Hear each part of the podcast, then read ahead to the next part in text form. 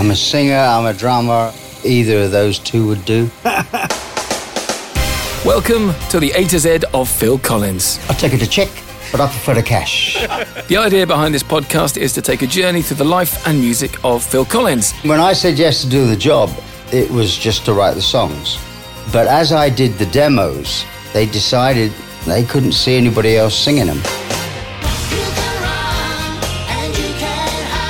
We'll talk about events like Band Aid, It was an ego free day. pay tribute to friends like Eric Clapton and Robert Plant, and tackle subjects including reunions, gorillas, and the importance of a good drum fill.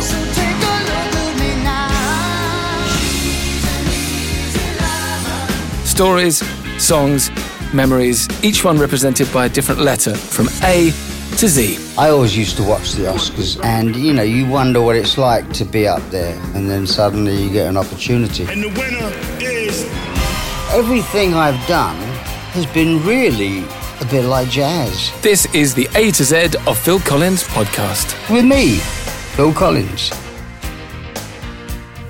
Welcome, welcome, welcome. My name is Matt Everett, and I'm your host for this, the A to Z of Phil Collins, a podcast where we journey through Phil's life with each letter of the alphabet representing a different song or story from A, naturally, to Z. This week, me and Phil tackle I to L, and we're going to touch on John Bonham, playing Knebworth in the air tonight, and The Lamb Lies Down on Broadway. But let's start with the letter I.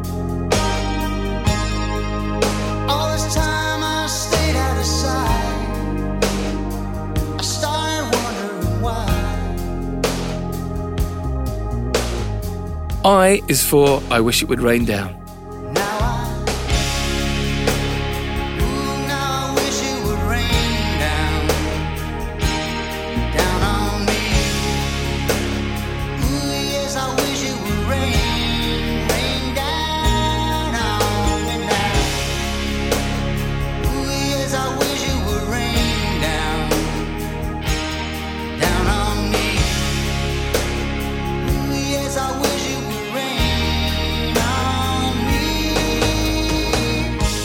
I is for image. What's people's biggest preconception of you? What's people's misconception about what you're really like? Do you know, I mean, Mr. Nice Guy used to get up my nose, and that was my mum's fault. You know, some journalist rang up and said, uh, Come on, Phil seems to be doing, you know, good things all the time, Prince's Trust, blah, blah, blah. What's he really like? And she said, Well, um, not wanting to offend anybody, you know. She said, I, I, I- don't, I can't think of anything. So I became Mr. Nice Guy, you know.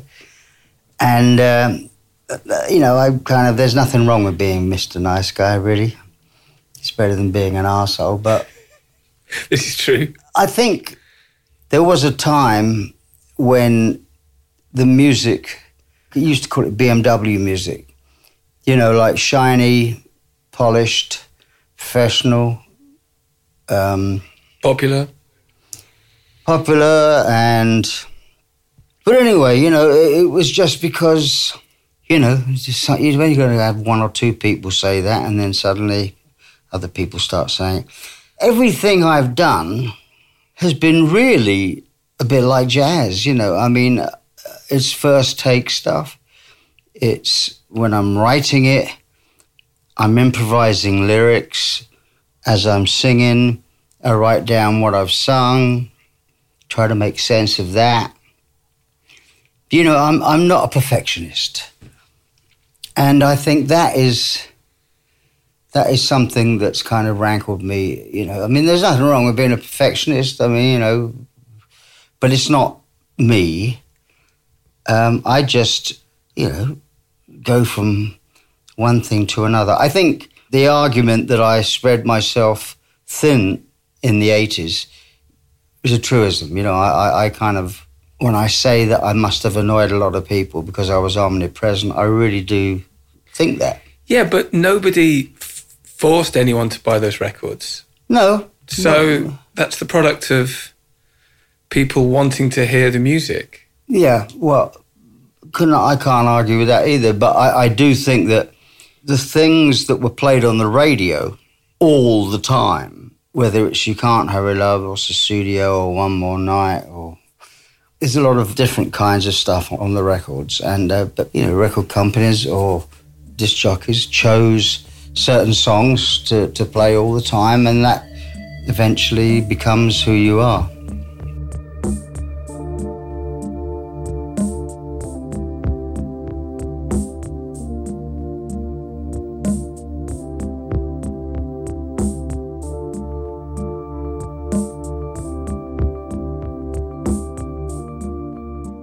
Is also for, of course, In the Air Tonight.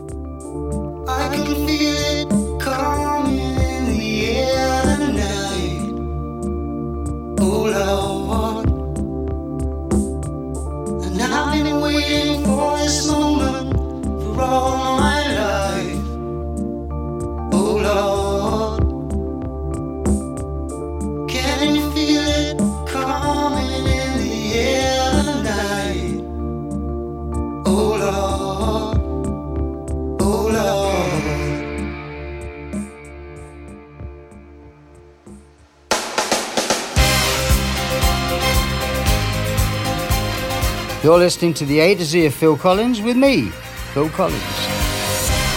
J. J is for John Bonham, the late great drummer with Led Zeppelin and something of a hero for Phil.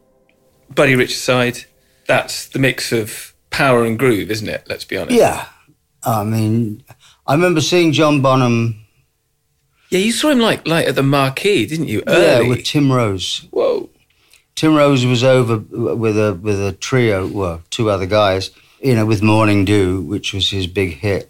I went to see him because I liked the song and I'd bought the album, and I liked a few songs on the album. And I and I went with a good one of my best friends who's in the band now, Ronnie, um, and he had a drummer with him, unlike anybody I'd ever seen, and that was Bonham and uh, the bass player was a guy called Steve Dallon.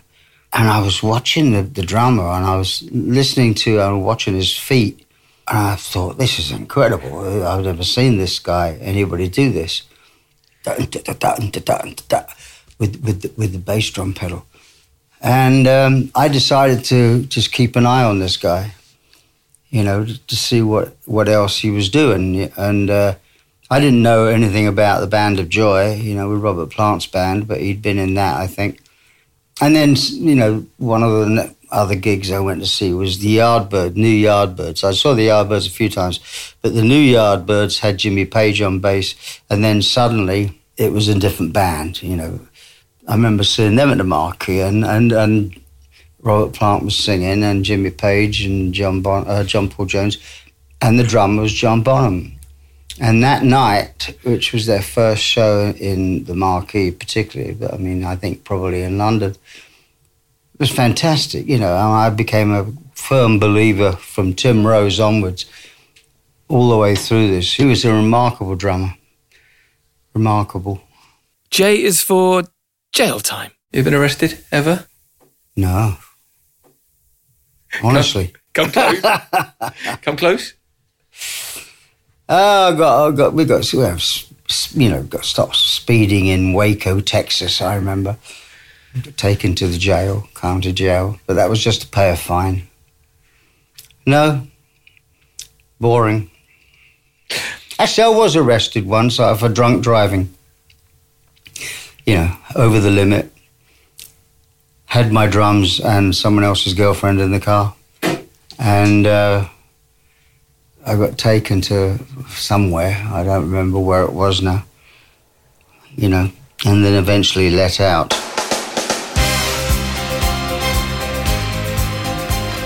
You're listening to the A to Z of Phil Collins with me, Phil Collins. K. K is for Knebworth. Knebworth House is a stately home in Hertfordshire, England, and a place that Phil's played both with Genesis and solo for the Prince's Trust charity. It's an area that can hold an audience of over 100,000 people. It's a big gig. You watch footage of them from the audience's perspective, and it's it's always kind of it's kind of mind blowing. And then you think about what it must be like being the focal point of that many people. The psychology of those gigs just must be I can't imagine what it's like having that many people, and now we've been waiting for these five people to come and perform, but we're also looking at that one dude. That's psychologically, that's a pretty hefty. Or don't you think about it like that? I don't know. Well, you're better off not thinking about it, uh, certainly. But I, I don't think you do. I mean, by the time you get to that, you've been through all the other stages, and it's not quite. It's not like black and white. You Right. know, it's a gradual thing.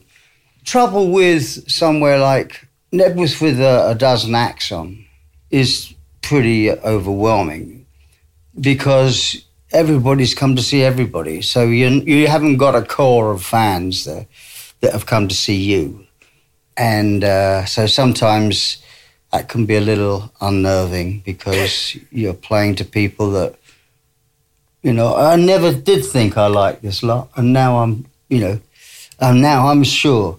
You know, you don't know if you're going to get some of that. You're not going to get a lot of people, uh, possibly that, that are really, really into it. Um, better off when you're doing your own shows in an enormous dome. You know, you've got convertees there. But to be honest, it, it doesn't really affect you. It doesn't really occur to you. You know, when I went out originally on this first little batch of shows, we did um, the Aviva Stadium in Dublin, you know, 45,000 people or something. And um, that was a little bit more alarming because you haven't been there for a long time, if at all, and you're genuinely wondering if they're going to enjoy it. We did South America, and they were all like that, all the shows like that, and the audiences were brilliant. And you kind of you know that ahead of time that they're going to be so excited to see you because you haven't played there for. So it, it depends on the night. L. L is for Lamb Lies Down on Broadway, the 1974 Genesis album, and maybe the band's finest moment. It's really interesting how that record has just people still love it, and mm. people and people that you wouldn't expect to love it love it, and very cool bands love it, and it's kind of got this thing that not a lot of records have. Hmm. Well, I mean, I haven't listened to it all the way through for like 30 years, you know. Really? No. I mean, I probably only listened to it all the way through a couple of times when it came out. Um, there's some good stuff on there, and it was recorded in a way that we had never done before. We didn't do it in a studio, you know, we wrote it in this house in Headley Grange in Hampshire, which was where Zeppelin did a lot of their stuff. And uh, we uh, went to a, a farm in Wales to record it. And so we were in a barn and we were living in the house. And for the first time, I think we started to sound like we sounded, as opposed to looking at the studio clock, you know, and, and trying to get the take before you had to leave and all that kind of stuff. It was there was there was no pressure, and we didn't respond very well to pressure. You know, um, we weren't the most relaxed band in the world. I mean, I was usually relaxed, but but Tony uh, and Mike and Pete certainly weren't relaxed. You know, I mean, they no, not that I remember. But it's an album that has grown in status Yeah. over the years, and that is something that you know. I mean, w- we couldn't get arrested with it when it when it came out. I mean, we, we went to America, played our first show on this tour that had been booked of a hundred and something shows, and it hadn't come out, and people didn't know the music, and we were playing the whole double album. I mean, it was you know, w- w- give me a list of things you don't want to do, and you've I've just you know like probably named six of them. So but it, you know now it's it's highly respected and uh, and highly revered. It's almost like having the last laugh, and it? it's like you know, Arcade Fire, Elbow, all these bands. It's like, yeah, told you it was good. Yeah, well, I mean, it's great people are rediscovering it. You know. It's in